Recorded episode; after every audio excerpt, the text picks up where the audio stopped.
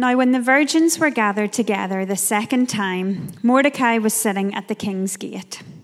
Esther had not made known her kindred or her people, as Mordecai had commanded her, for Esther obeyed Mordecai just as when she was brought up by him.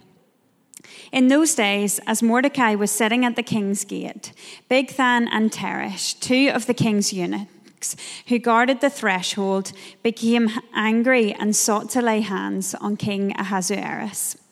And this came to the knowledge of Mordecai, and he told it to Queen Esther, and Esther told the king in the name of Mordecai. When the affair was investigated and found to be so, the men were both hanged on the gallows, and it was recorded in the book of the Chronicles in the presence of the king. After these things, King Ahasuerus promoted Haman the Agagite, the son of Hammedatha, and advanced him and set his throne above all the officials who were with him. And all the king's servants who were at the king's gate bowed down and paid homage to Haman, for the king had, com- had so commanded concerning him. But Mordecai did not bow down or pay homage. Then the king's servants, who were at the king's gate, said to Mordecai, Why do you transgress the king's command? And when they spoke to him day after day, and he would not listen to them, they told Haman in order to see whether Mordecai's words would stand, for he had told them that he was a Jew. And when Haman saw that Mordecai did not bow down or pay homage to him, Haman was filled with fury. But he disdained to lay hands on Mordecai alone. So, as they had made known to him the people of Mordecai, Haman sought to destroy all the Jews, the people of Mordecai, throughout the whole kingdom of Ahasuerus. In the first month, which is the month of Nisan, in the twelfth year of King Ahasuerus, they cast pur, that is, they cast lots, before Haman day after day, and they cast it month after month till the twelfth month, which is the month of Adar. Then Haman said to King Ahasuerus, There is a certain people scattered abroad and dispersed among the peoples in all the provinces of your kingdom. Their laws are different from those of every other people, and they do not keep the king's laws, so that it is not to the king's profit to tolerate them.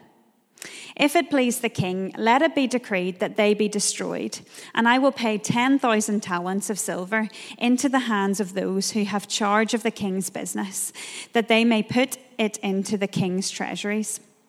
So the king took his signet ring from his hand and gave it to Haman the Agagite, the son of Hammedatha, the enemy of the Jews. And the king said to Haman, The money is given to you, the people also, to do with them as it seems good to you. Then the king's scribes were summoned on the thirteenth day of the first month, and an edict, according to all that Haman commanded, was written to the king's satraps and to the governors over all the provinces and to the officials of all the peoples, eh, to every province in its own script and every people in its own language. It was written in the name of King Ahasuerus and sealed with the king's signet ring. Letters were sent out by couriers to all the king's provinces with instruction to destroy, to kill, and to annihilate all Jews, young and old, women and children, in one day, the 13th day of the 12th month, which is the month of Adar, and to plunder their goods. A copy of the document was to be issued as a decree in every province by proclamation to all the peoples to be ready for that day. The couriers went out hurriedly by order of the king, and the decree was issued in Susa, the citadel. And the king and Haman sat down to drink, but the city of Susa was thrown into confusion. This is the word of the Lord. Thanks, Caroline. Um, did well with that reading again. It's going to be like that every week. We're going to be seeing, listening how people read out these names. Um, you did really well. Thanks, Caroline. Um, let me just pray for us before we, we get into our passage here in Esther. Uh, Lord, thank you uh, that you have given us your word. Thank you that you speak to us through your word. We pray now that you would uh, just help us to focus on what you would have say to us and hear uh, what you would have say. Um, teach us, Lord, um, challenge us. Uh, and I pray that uh, our hearts would be um, just stirred to to enjoy you and glorify you and praise you more uh, because of what we see here and we hear here today. We pray these things in your Son's name. Amen. Um, I'm going to start this morning um, in a way that you know, I have to be careful here because I'm getting into territory that I don't know a lot about, and you're going to see why.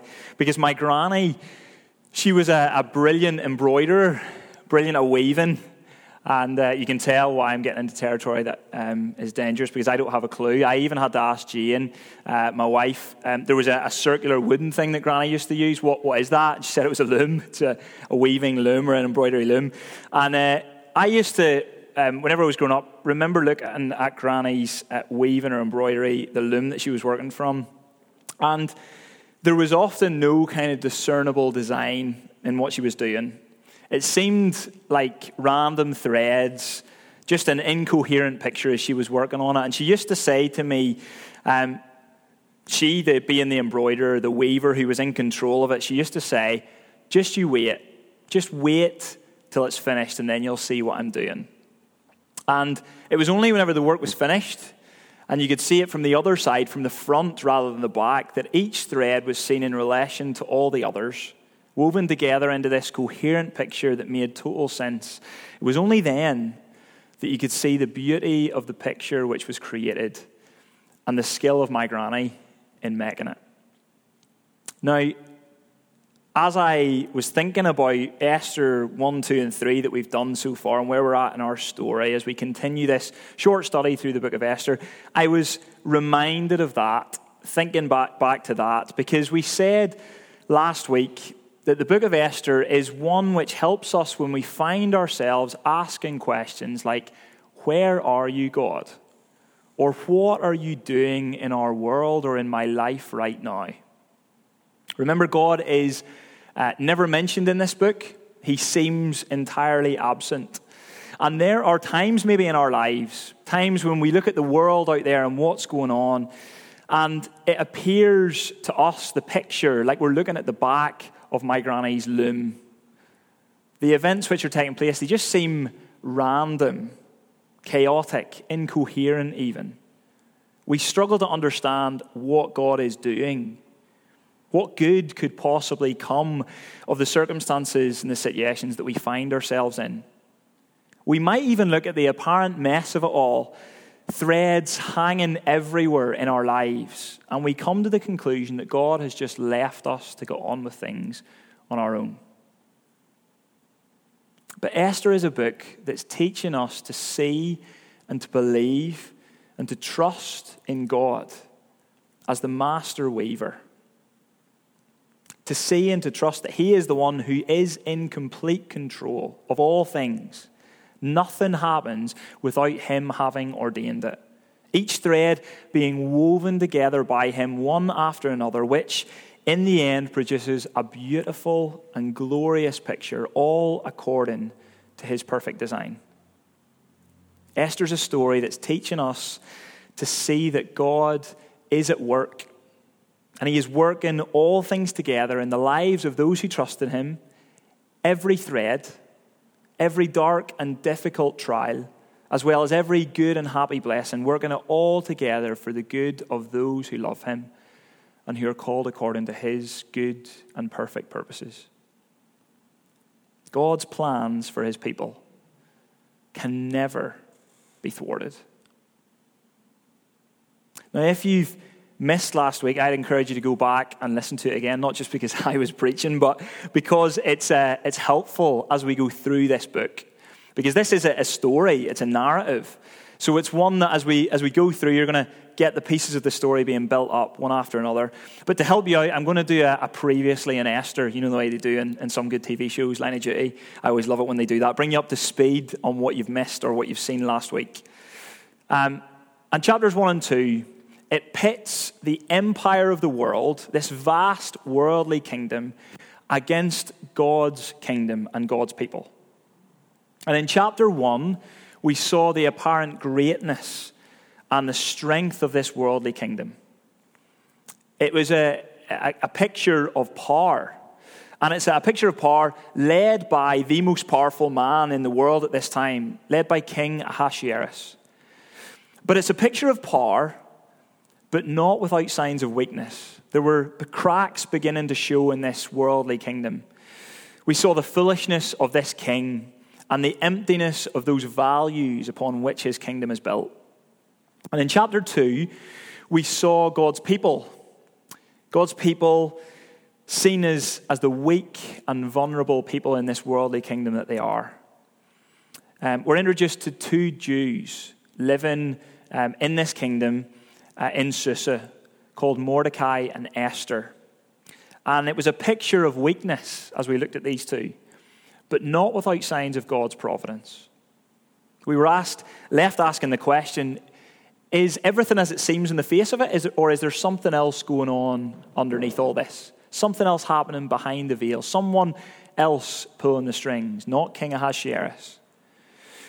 And today, we're moving into the main plot of our story where we've seen Esther has just been crowned Queen of Persia. She's at the very center of this worldly empire.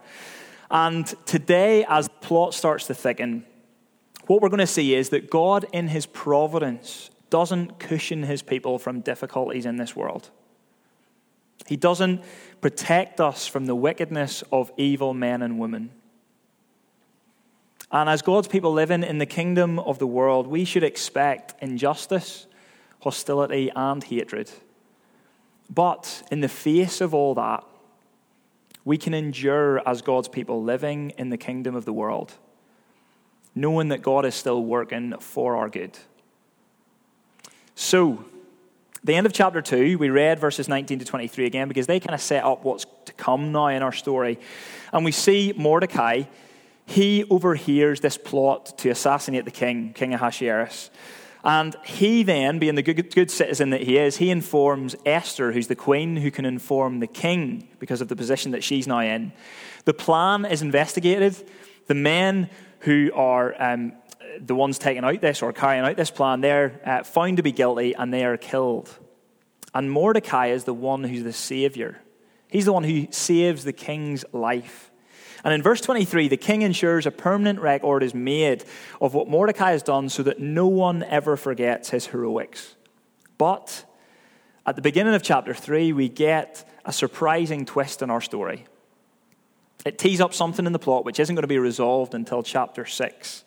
Here's what it says in verse 1 After these things, King Ahasuerus promoted Haman the Agagite, the son of Hammedatha and advanced him and set his throne above all the officials who were with him.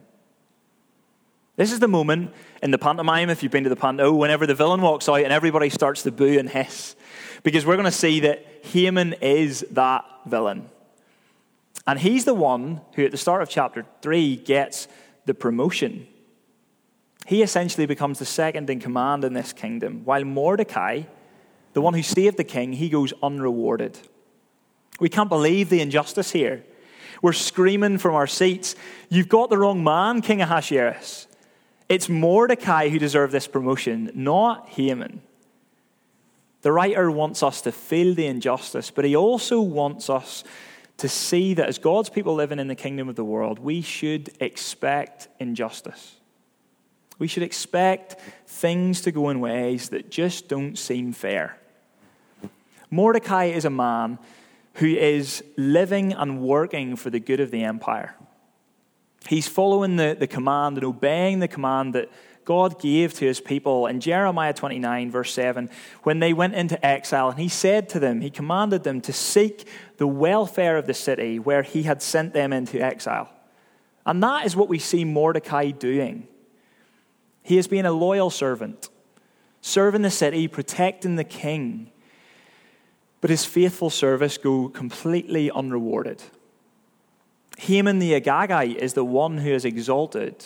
And as we're going to see, he really isn't the kind of man who deserves this recognition. But isn't that often the way in our world?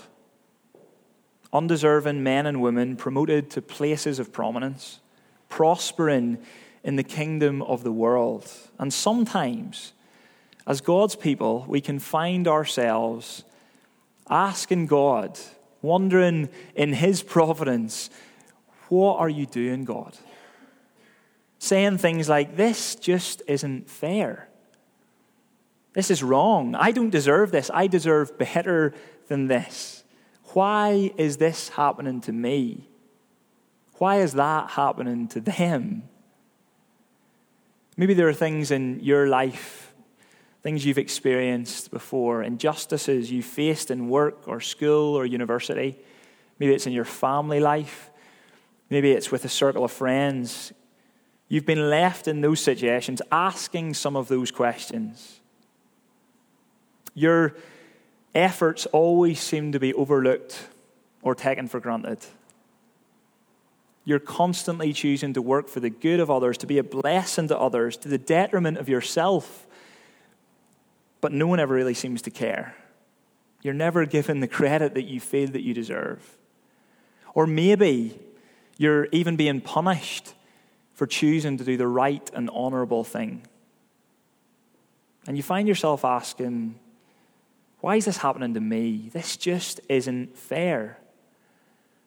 Well, this isn't something new to us in our time. We see right throughout the Old Testament, these are age old questions. Throughout the Psalms, we see the psalmist asking questions like this God, what are you doing? Why is it that men and women in this world seem to prosper and God's people seem to be underneath everything? Jeremiah in Jeremiah 12, he asks the Lord, Why do the wicked prosper? And why do those who are treacherous thrive? As Christians living in the kingdom of the world, we shouldn't expect our righteous deeds to go uh, to be rewarded. We shouldn't expect people to praise us for being a blessing or for serving them or for living in godly ways. But our desire and our motivation to live in godly ways uh, and to be out there in the world serving other people, it's, it's never about the adoration or praise of others anyway, though. We don't look to be a blessing or to serve others as a way to receive anything from them as a reward. We do it because we are commanded by God to do it. We follow the example of Jesus in this, the one who came to this world not to be served, but to serve. He didn't receive the praise and the adulation and the recognition of people in this world. He was rejected by this world. But he lived to please his Father in heaven living for Him and for His glory. And what matters to us as Christians living in the kingdom of the world is that when no one else sees, God does. When no one else gives us recognition, we can be sure that God will. The written record that he keeps is not like that of King Ahasuerus in verse 23, one which is quickly forgotten about. God doesn't miss a thing. Hebrews 12 reminded us when we studied the book of Hebrews that we have come in this new covenant through Jesus Christ, we have come to God who is the judge of all. And we can be sure that He is the only righteous and just judge in this world.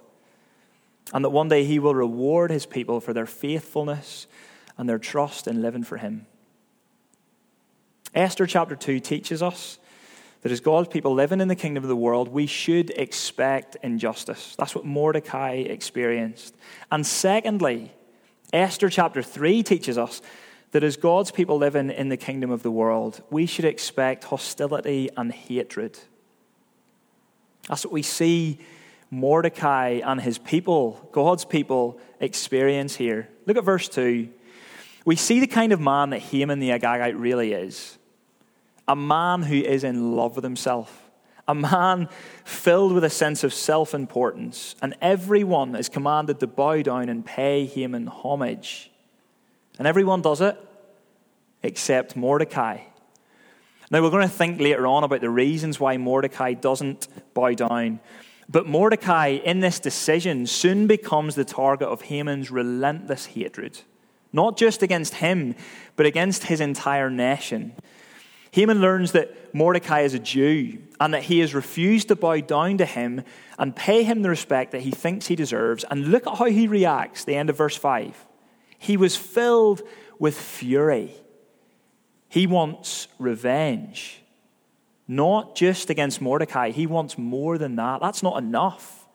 Look at verse 6. But he disdained to lay hands on Mordecai alone So, as they had made known to him the people of Mordecai, Haman sought to destroy all the Jews, the people of Mordecai, throughout the whole kingdom of Ahasuerus. Notice this as we go through. Haman and Mordecai pitted against each other in this story, almost like God's kingdom and God's people pitted against the kingdom of the world. Notice as well that it keeps referring to Mordecai uh, as the Jew, and it keeps talking about the people of Mordecai being God's people, the Jewish people. Haman on the other side of that. And what Haman wants is a genocide of the Jew- Jewish nation. It's nothing short of ethnic cleansing. He wants to get rid of them once and for all.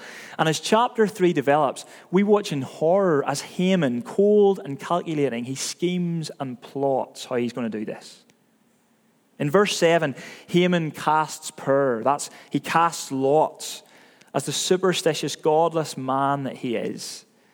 See, he's not learning the lesson that we're being forced to learn here as we read the book of Esther that neither pagan gods or blind chance govern all things in this world, but rather the sovereign Lord of all.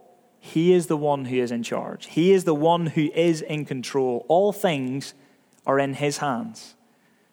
We know what Haman doesn't. That even the casting of lots is ordained by God, because here's what it says in Proverbs 16, verse 33. The lot is cast into the lap, but its every decision is from the Lord. God's hand is in all things.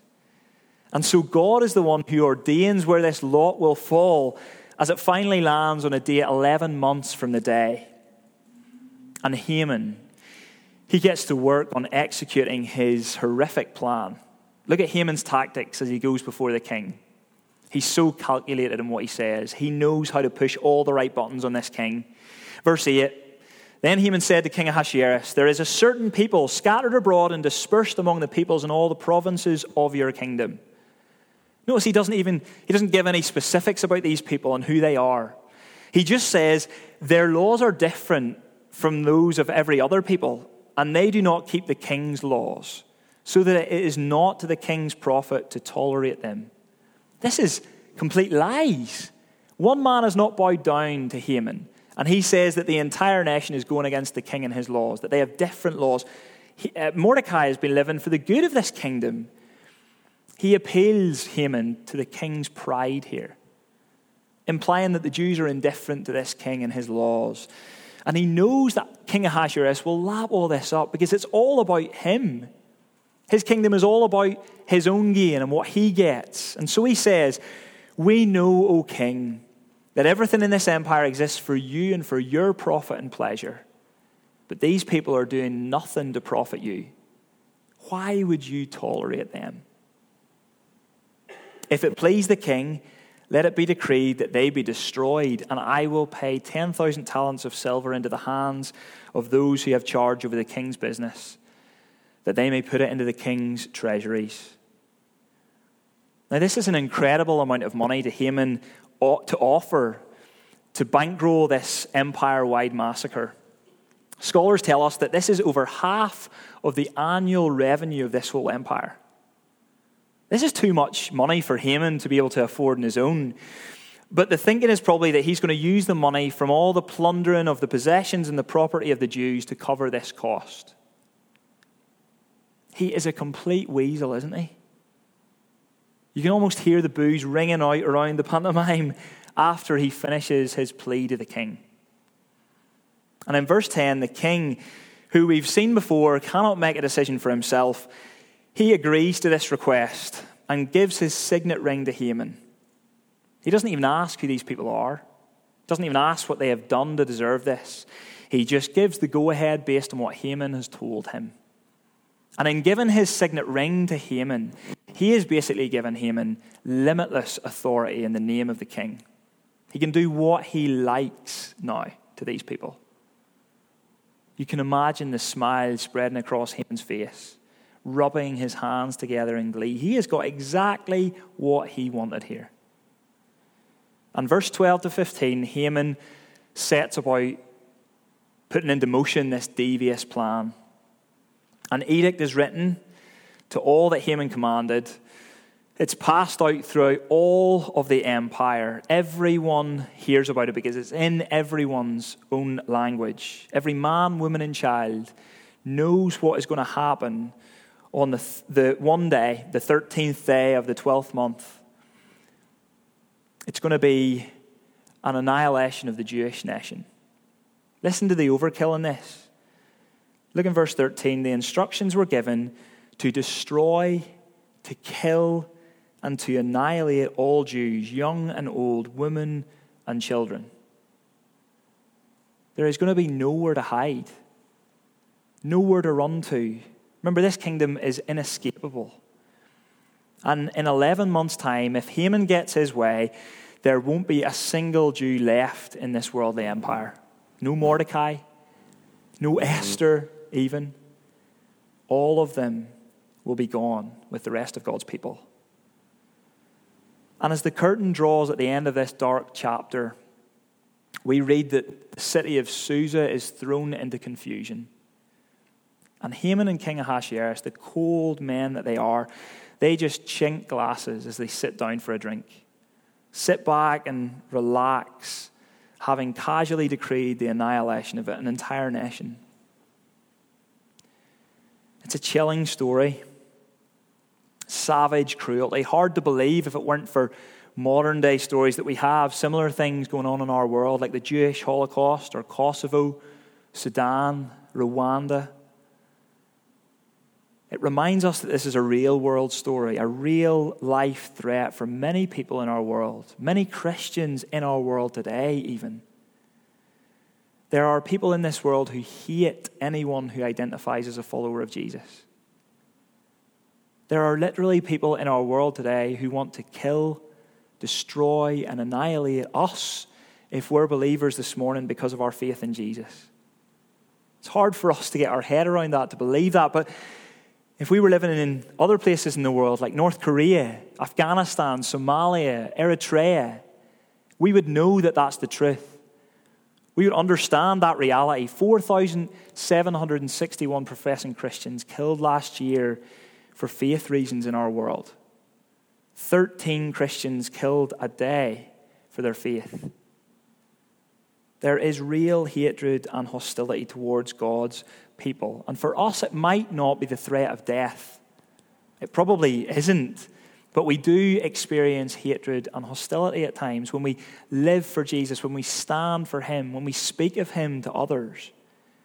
It's maybe just a cold shoulder or it's maybe more of a distance from friends, things not being the way they used to. Maybe it's sneering looks or, or jibe remarks from our work colleagues. Maybe it's just us being the one who's the butt of all the jokes in our sports team or in our uni class. If we're Christians living in the kingdom of the world, there are certain things that if we talk about, people will soon turn away from us reject us and what we have to say, show hostility towards us. Talk about what the Bible has to say about marriage. Talk about what you believe on the sanctity of human life. Talk about men and women being created in the image of God, male and female, and you will soon realize that there is hostility towards the Christian worldview. Life as a follower of Jesus Christ is only going to get more difficult living in the empire of the world. The tide is turning. It's changing here in Northern Ireland. We should expect hostility and hatred as God's people living in the kingdom of the world, not least because Jesus told us it's going to be this way. Listen to what he said to his disciples in John 15, 18, and 19. If the world hates you, know that it has hated me before it hated you. If you were of the world, the world would love you as its own, but because you are not of the world, but I chose you out of the world, therefore the world hates you. These are difficult words to hear. This is a difficult passage for us to stomach. And there's a challenge here for us as Christians this morning. As the tide does turn, it leaves us asking the question here if the world loves us as its own, if we're never facing hostility and hatred in this world, then there are probably some questions that we need to ask of ourselves and our faith and how we're living that out. How we're speaking of Jesus in this world. Are we hiding away, shying away from maybe the difficult conversations out there? It's a dark and it's a chilling end to our story today. And in Esther 2 and 3, we're being forced to see that God in His providence, He, doesn't cushion His people from evil in this world or from, from difficulties in this life. It's a chapter as well that it doesn't resolve the mysteries of how God's sovereignty and how the reality of evil relate to one another. But it does it doesn't let us ignore the fact that even the evil of Haman is bounded and directed by God's holy, wise, and powerful governance of this world. God is still in control, even over an evil man like Haman, sovereign, even over the casting of lots. But Esther 3 tells us that precisely because of God's sovereignty, we live in a world of conflict. God's sovereign providence, it, it becomes the theater within, this, within which this conflict is taking place, a war being waged, where belonging to the people of God makes us a target. And in order for us to endure as Christians living in the kingdom of the world, there are two things that we must know. Here's the first thing that we must know. In order to endure as, king, as Christians living in the kingdom of the world, we must know the nature of the conflict that we are in. We must know the nature of the conflict. This passage helps us to understand why it's so difficult for us in this world. Did you notice that Haman throughout the story is regularly referred to as Haman the Agagite? The writer is tipping us off about something here, something about Haman and about Mordecai, the real reason why Mordecai doesn't bow down to him. It's not a result of jealousy because Mordecai was overlooked by the king. It's also not an ancient ethnic conflict. Here's why Haman wants genocide and not justice Haman is an Agagite. King Agag was the king of the Amalekites who were the enemy of God. And God, in 1 Samuel 15, he declared a sentence of destruction against the Amalekites. But King Saul, he was the king of God's people at that time. He refused to carry out God's orders fully. He rebelled against what God had said, and he left King Agag alive. And eventually, later on, we see the prophet Samuel king, uh, kill King Agag. Haman is a descendant of Agag. He's an Agagite. Mordecai and Esther, they are from the tribe of Benjamin. And that's the tribe from which King Saul came from. So you can see how there is a, a distinction here in the two. There's a, a war, a conflict going on here, an age old conflict, not just bet- between two warring ethnic groups. This is between God's people, the kingdom of God, and the kingdom of the world. Between the seed of the serpent in Genesis 3 and the seed of the woman between the reign of Jesus Christ and the reign of Satan in this world. This is a conflict which began right back in Genesis chapter 3 when Adam and Eve gave into the temptations of the serpent in the garden. And this is a conflict which still rages on today. The enemy behind all of those human faces, like Haman or Hitler or Pol Pot, the true enemy who gives voice and action to every evil in our world. Behind it all is the devil.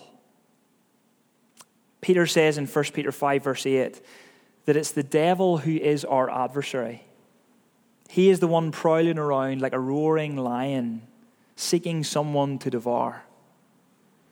Paul in Ephesians, he tells us the nature of the war that we are in as Christians. Mm why it's so necessary for us to stand firm and to put on the spiritual resources that God has given us in this war. For we do not wrestle against flesh and blood, but against the rulers, against the authorities, against the cosmic powers of this present darkness, against the spiritual forces of evil in the heavenly places. This is a war against Satan and his schemes. He hates God's people. He will do anything to see the demise and destruction of the church. He wants to wipe out God's people here in Esther 3 because he knows that if the Jewish nation is completely wiped out, destroyed, and annihilated, then it means that God's chosen Messiah will never come. The one promised, the seed of the woman, will not come to pass. But here's the good news the good news for us as Christians is that we know the end of this story already. And so we can endure as Christians living in the kingdom of the world because we know the end from the beginning. We've seen the final picture in the great tapestry of redemptive history. God, in His Word, He has given us the way of seeing the other side of that weaving loom because we have seen Jesus. We have seen that the promised Messiah, our Savior, has indeed come. And we know that even though this battle rages on against Satan and all the powers of this uh, darkness, the kingdom of the world, the war has already been won. We know the end of this story. And actually, do you know, when we look back at Esther chapter 2, verses 19 to 23, that part of the story where Mordecai and Esther, they discover the plot to assassinate the king, and they become the saviors for the king. The writer has almost given us the end of the story before we've even begun. He's shown us that Esther and Mordecai will be saviors in this story, not saviors for the king as they were there, but saviors for God's people the only ones in the position to save them from this evil plan of Haman.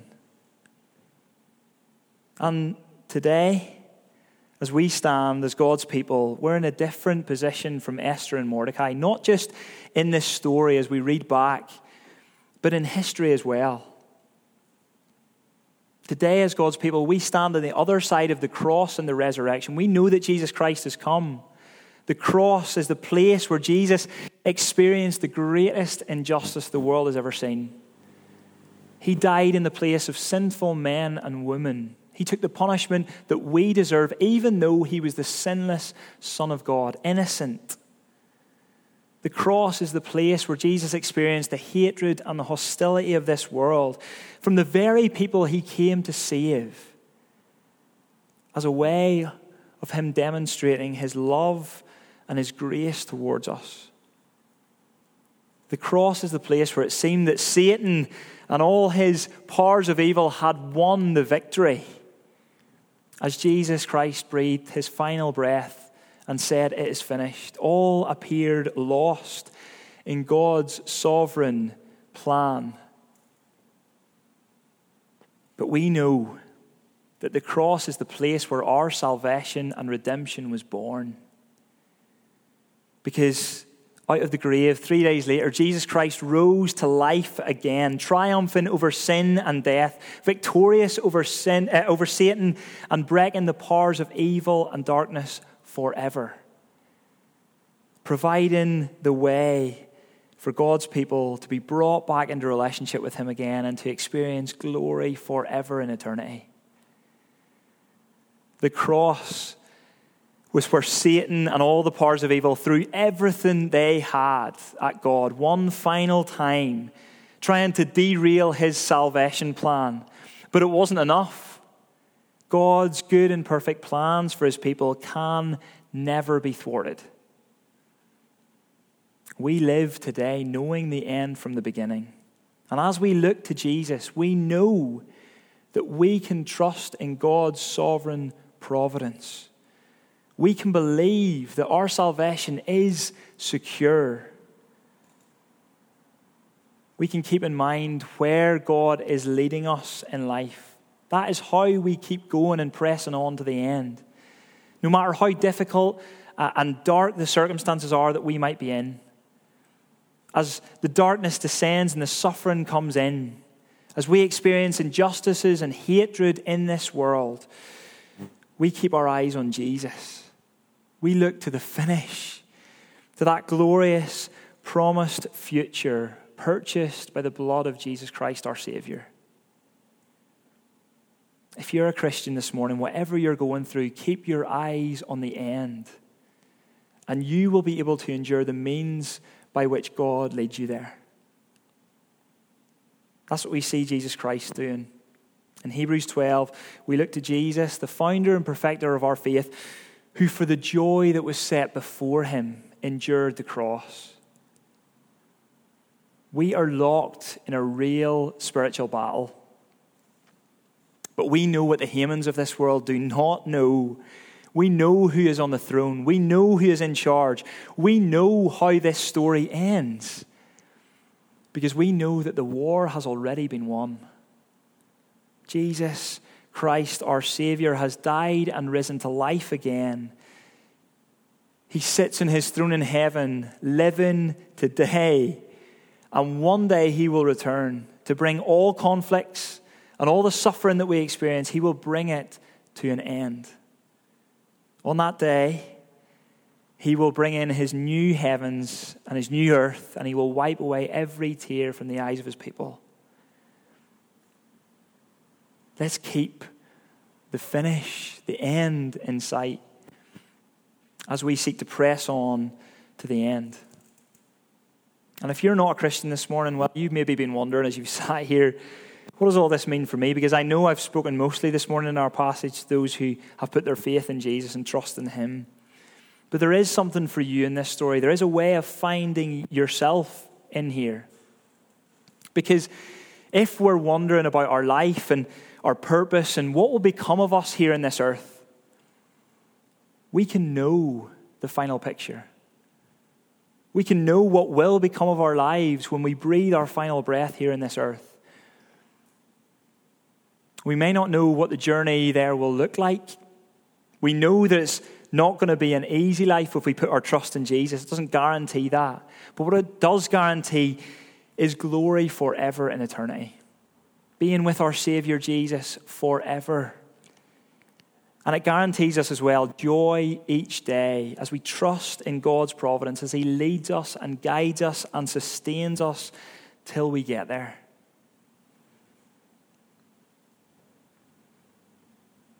There is times in our lives whenever we maybe look at the back of that, we look at our lives and we're looking at the back of that loom, wondering what is going on, what is God doing. Esther is a book teaching us to trust in the providence of God and his good and perfect plans for his people. Let me pray for us now. Father God, thank you that even in difficult passages like this, even in sobering uh, realities like this, Lord, you are reminding us of your goodness, of your grace, of your mercy. You're reminding us that you're the one who is in charge, that you're in control of this world. And even though we might not know what each day is going to bring, what our lives are going to look like, we know what the finish line looks like. We know what the final picture is. We see Jesus on the throne high and lifted up, our Savior, our Lord, the one who will return and will take his people to glory to be with him forever. We thank you that even in passages like this, we can see uh, just glimpses and reminders of your providence, your sovereign grace. Lord, I pray if we're uh, followers of Jesus this morning, that even as we face difficulties and, and challenges, in this world as we have to endure hostility and hatred from others, maybe, that we'll continue to look to Jesus, the author and perfecter of our faith, the one who shows us how to continue to live lives of faithfulness and obedience to you, to trust you in your perfect plans. And if there's any here who are not yet uh, believers in Jesus, have not put their faith and their trust in Him, Lord, I pray that they'll be able to find today in this story of Esther, they'll be able to look and define themselves there as those who are in need of a Savior, God's people who um, we see here are, are facing this destruction. That is all of us. We are facing destruction for our sinfulness. We need a Savior. We are desperately in need of Jesus. And so today I pray that we will turn to Jesus and put our trust in Him. new life in Him, the joy that there is of being brought back into relationship with you again, the grace that there is to sustain us throughout all of our lives here on earth, and the glory that awaits us whenever we will see Jesus face to face. So we pray all these things in your Son Jesus' precious name. Amen.